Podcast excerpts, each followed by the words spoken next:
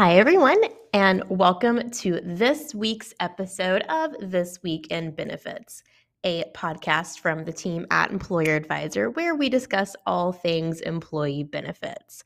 Hi, hello. I'm your host, Abby Dean, Mployer Advisor's head of content, and thank you so much for being here.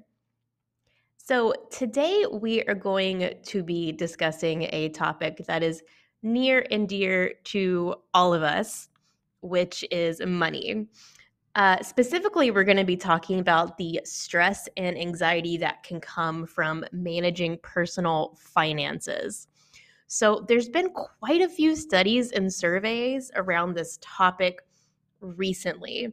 So, what I want to do in today's episode is provide a brief overview, and then we're going to sort of go into some of the ways that employers could combat or consider mitigating financial stress among full time employees. So let's dive in.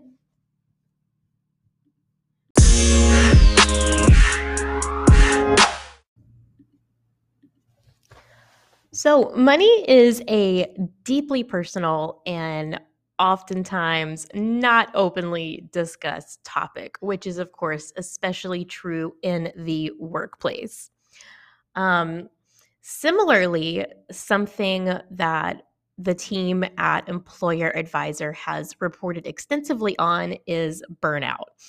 Um, this is a threat to employee health that we, of course, have seen grown exponentially since the pandemic began. Now, of course, burnout existed prior to the pandemic, but as we all can certainly attest, I imagine, it's been exacerbated by existing stressors that were already present in the workplace or at home. So, what we've seen since the pandemic began is a lot of employers of all sizes and industries across the nation begin to expand their employee benefits to cover more mental health services, telehealth, and even EAP programs or employee assistance programs, which is great. Um, so, what I want to talk about now, which I think is interesting, is that in the past, what we have seen, or at least I have seen, is these two separate issues um, employee burnout and financial anxiety discussed in silos as two separate issues, each with their own set of solutions. Now, what's interesting is that that appears to be changing. And more and more, I've seen studies and surveys and news reports come out that have linked mental health and financial health and they're being discussed simultaneously. Now, that when I say that out loud, it doesn't sound like incredibly groundbreaking, but there was an excellent piece in Harvard Business Review, which I will link in the show notes, um, as I do with everything. So, guys, check the show notes for sure. Uh, but that piece in Harvard Business Review discusses how burnout and financial stress are inextricably intertwined because burnout creates financial risk. So, what does this mean? What does financial stress mean? What does financial anxiety look like? And how big of a problem is it actually? Is is it even something that companies should begin to offer solutions for in the same way that many have expanded their wellness programs or mental health services in recent years? So, for a lot of companies, the answer to that question is yes. And here's part of the reason why. According to a report from the Federal Reserve Bank of New York, Americans added $333 billion of aggregate household debt in Q4 of 2021.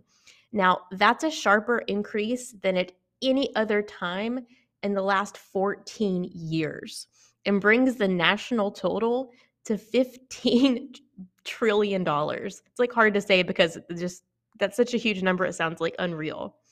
Okay, so take that into account but then consider a 2021 survey from SHRM and Morgan Stanley at Work on the financial well being of Americans found that monetary stress, stressors and mental health are linked, As of June 2021, for instance, a third of working Americans surveyed reported that during the pandemic, they experienced finance related anxiety, and almost 20% reported experiencing finance related depression. Those numbers are, of course, higher for those who are unemployed. Yet, even as companies continue to invest in mental health benefits like, again, telehealth, teletherapy, employee assistance programs, fewer until lately have reported making similar investments in financial well-being programs. In fact, that same SHRM and Morgan Stanley report I mentioned a couple moments ago found that only 1 in 4 HR professionals surveyed said their organization has added or expanded existing financial well-being benefits to quote help employees manage their financial stress since the start of the COVID-19 pandemic. So, this is certainly an issue we've seen grow, and I think it's something that a lot of us can easily relate to, whether personally, um, ourselves, friends, family members, a lot has changed. But how big of a problem is this nationwide still? You know, is there enough of an, a business imperative to expand employee benefits offered? And again, I think what we're seeing and what I found here is a lot of companies believe that yes, it is a business imperative. A recent article I found in Human Resource Executive, again, this will be linked in the show notes, found that over the past year, more than half of full time employees struggled to cover monthly living expenses. Another 37% lived paycheck to paycheck. And this was a survey that Purchasing Power, which is a voluntary benefits company, conducted with the Harris Poll. Now, the stat that kind of made me I, I, just it surprised me. It made me feel like we had to do this podcast episode. Uh, the stat is 54% of full-time employees struggled to cover monthly living expenses over the past year. So that's profound. That's one in two people.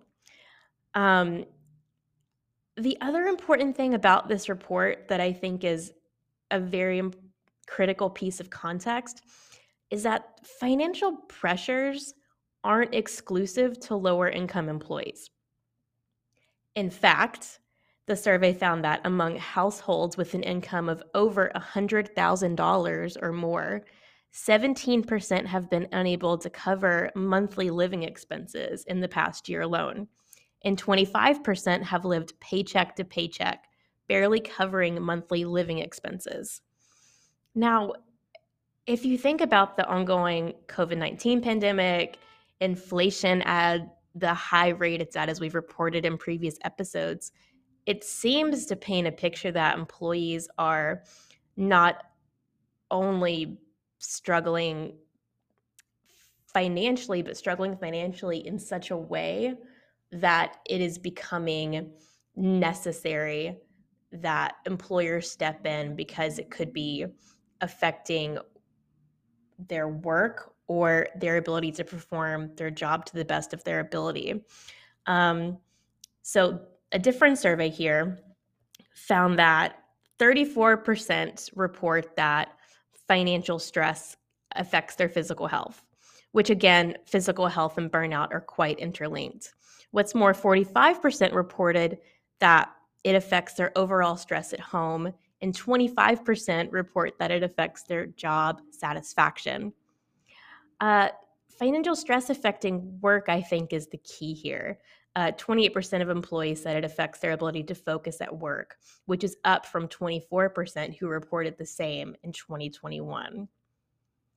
So it's not hard to imagine, um, however comfortable or stable your current job situation is, or however stable your company is right now, if you're an HR executive or manager listening to this, with surges in, well, with the high surge in inflation, of course, and news surrounding increased stress, financial stress, burnout, and the latest wave of layoffs that have started since 2022, you kind of begin to understand and see the imperative in considering how best you may be able to help employees through this. Of course, like any other benefit or employee benefit, I should say, it depends on your company culture, your region, your industry. This may not apply, but for those who it does, you can really see the context leading up to it. And I think in a way that is incredibly interesting. Um, so, Weller in our last episode spoke quite well. Um, I'd highly recommend that episode too. It's kind of it was one of our longer ones that we were really proud of, but he spoke about um, how employee benefits can signal a company's values, right? Um, and that need to attract and retain talent right now is something that we have spoken a lot about on the podcast and also in our recent webinars and blog posts. So, what are some of the ways that savvy employers can not only use this um, as a way to combat financial stress with their current workforce and the threat of burnout, but could also appeal to top talent or signal to people or prospective employees that trying to combat financial stress and burnout and caring about that for your employees is a part of your company culture. And I think there's real opportunity there, especially if you consider the new way that the conversation around financial stress and mental health and burnout are linked. So that's I think what where there's some real opportunity. Now, what are examples of financial, we're going to call them financial well being benefits. Um, where do those start and where do they begin? There's currently a, um, there's of course a very long list, but I'm going to go through some of them now and the sort of categories I believe in which these fall under. Um, I'm going to quote uh, his name is David Fairburn. He's an associate partner in Aon's retirement solutions practice. And he recently told HR Brew that financial well being benefits tend to fall under what he calls the four P's prepare, plan, protect, and preserve. So, in his description, prepare benefits cover short term benefits like budgeting. This means creating an emergency fund or perhaps assisting with student loan payments. The plan benefits then are long term financial offerings like retirement plans. The next category, protect. Protect benefits are about protecting the assets you already have um, through insurance coverage like life insurance. And then the final stage, preserve, the preserve benefits, those endeavor to help make an employee's assets last a lifetime. And this is through advocating for products like uh, lifetime income benefit riders and more. So, when we start talking about the different types of financial health benefits, I think, again, those categories are an excellent way to consider uh, the different types of value they can add. So, before I provide some popular examples of what we've seen um, in terms of financial well-being benefits that are currently offered or, or popular i wanted to read this quote from anna mahoney. She's the ceo of addition health which is a relatively new company that offers financial planning services. Um, she says quote you're seeing a lot of responsibility on the individual to make financial decisions whether it be fully understanding their pay and benefits and budgeting or thinking through the best way to plan for their future themselves. We're living in a world with a lot of sophisticated trade offs. We don't grow up necessarily in a world where we're taught how to work through all of these decisions. And I like this quote because I feel like it's very salient.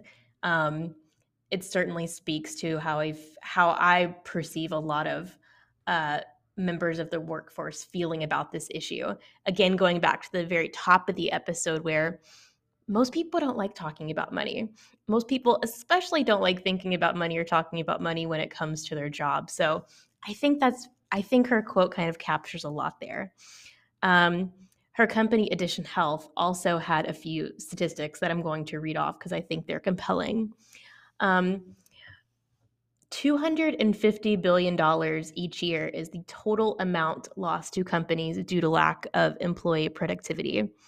What's more, 58% of employees are stressed out by their personal finances, and 87% of employees want professional help when it comes to their finances. So, what are the different ways that employers can offer financial well-being benefits? What can that look like? The first one that I think most of you listening will probably have heard of is called safety net insurance. Um, and I'm not going to go into too much detail about any of these, but I just want to quickly give an explainer in case that's a new term to anyone. Safety net insurance, um, it can include many things, but most commonly it includes life and disability insurance. Uh, we've seen a lot of talk about this type of insurance uh, specifically because of the pandemic. And, and as it became more valuable because workers were going through difficult times or falling ill themselves. So safety net insurance is one type of financial well being benefit. Another interesting one is emergency savings accounts. So these accounts can be set up like any savings account and connected to a debit card, but these funds are deducted from employee paychecks like retirement accounts. Um, but employees can access those funds whenever they need without penalties. So this can help employees save much more in case of an emergency. Another type of financial well being benefit, um, which I think especially speaks to that last statistic I read uh, 87% of employees want professional help when it comes to their finances. So this one is quite salient financial planning and coaching as a benefit. So this would so this could mean a lot of things obviously depending on you know the demographic or makeup of your workforce age industry et cetera but basically it's about helping employees understand how much income or retirement savings they'll need in the future, and that can motivate them to prepare and save for retirement. Uh, a lot of workers lack the financial literacy resources and tools necessary to find this information. So, employers giving a sort of helping hand in this way can be really instructive. And then another example, which also has a lot of subcategories, is when we think about financial reimbursements. So this can come in a lot of this can come to be in a lot of different ways. Um, most of you probably have seen or been able to access professional development stipends. Um, another one we've seen become more popular, well, popular in the past, maybe not as much anymore, is commuting assistance. Um, another one is caregiver or child care support funds. So, for all of the working parents out there, again, this is very relevant to last week's episode. Um, that can be a big help to that can entice uh, employees in your workforce to if you're trying to get them to come into the office more if you're trying to manage hybrid work or if you're just trying to show that this is something that matters to your company and aligns with your values that's an excellent financial benefit to offer a final one that we have also seen increase quite a bit in the past year or so are tuition reimbursement programs. Um, specifically, student loan repayment options is what I've seen grow a lot. And we've seen a lot of news of companies extending this as the price of college becomes increasingly high. So, this is one I'm going to, there's a bit more research behind. So, I'm going to touch on this a little bit. So, tuition reimbursement programs enable companies to cover some or in a very limited case i imagine all of the costs of an employee's education as long as the program of study and related expenses fall within the guidelines of that company's specific policy. So, tuition reimbursements can be used to fund or partially fund undergraduate or graduate degree programs. Uh, these benefits could even cover job related professional development courses or specific skill building classes. Again, these are just a sort of short list of benefit solutions we've seen under that umbrella of financial well-being benefits. And again, if you think about each of those that I sort of briefly touched on, um, under what Fairburn called the four P's of preparing, planning, protecting, and preserving, I think it really shows a lot of value. So that was a whole lot of listening to me. What I would love is to hear from all of you listening. Um, if your company is currently offering any sort of financial well being benefits, I would love to hear about it. If you're not at the point where you feel that financial well being benefits would serve your workforce, do you have other strategies in place to alleviate some of the financial anxieties hitting employees? Or do you think this is even an issue that's relevant to your own workforce? Um, we would love to hear from you. Um, so leave us a note in the comments. You can always reach out to me over LinkedIn or leave us a voicemail message with specific questions around this topic.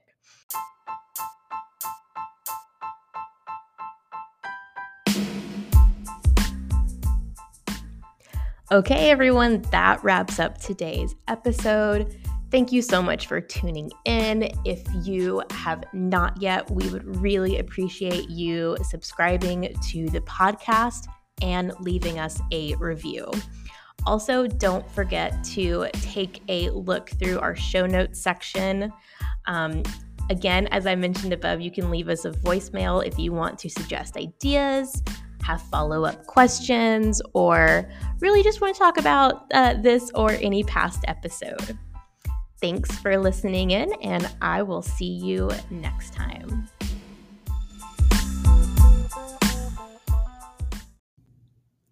Thank you for listening to this week's episode of This Week in Benefits, brought to you by Mployer Advisor. Mployer Advisor is changing the way employers search, evaluate, and select insurance brokers. Our intuitive platform connects employers and employees to get great benefits and insurance plans by providing employers with actionable data to easily evaluate and select the best advisor for your company's specific needs. To learn more about Mployer Advisor and our suite of products, please visit our website at mployeradvisor.com and tune in next time. Thanks.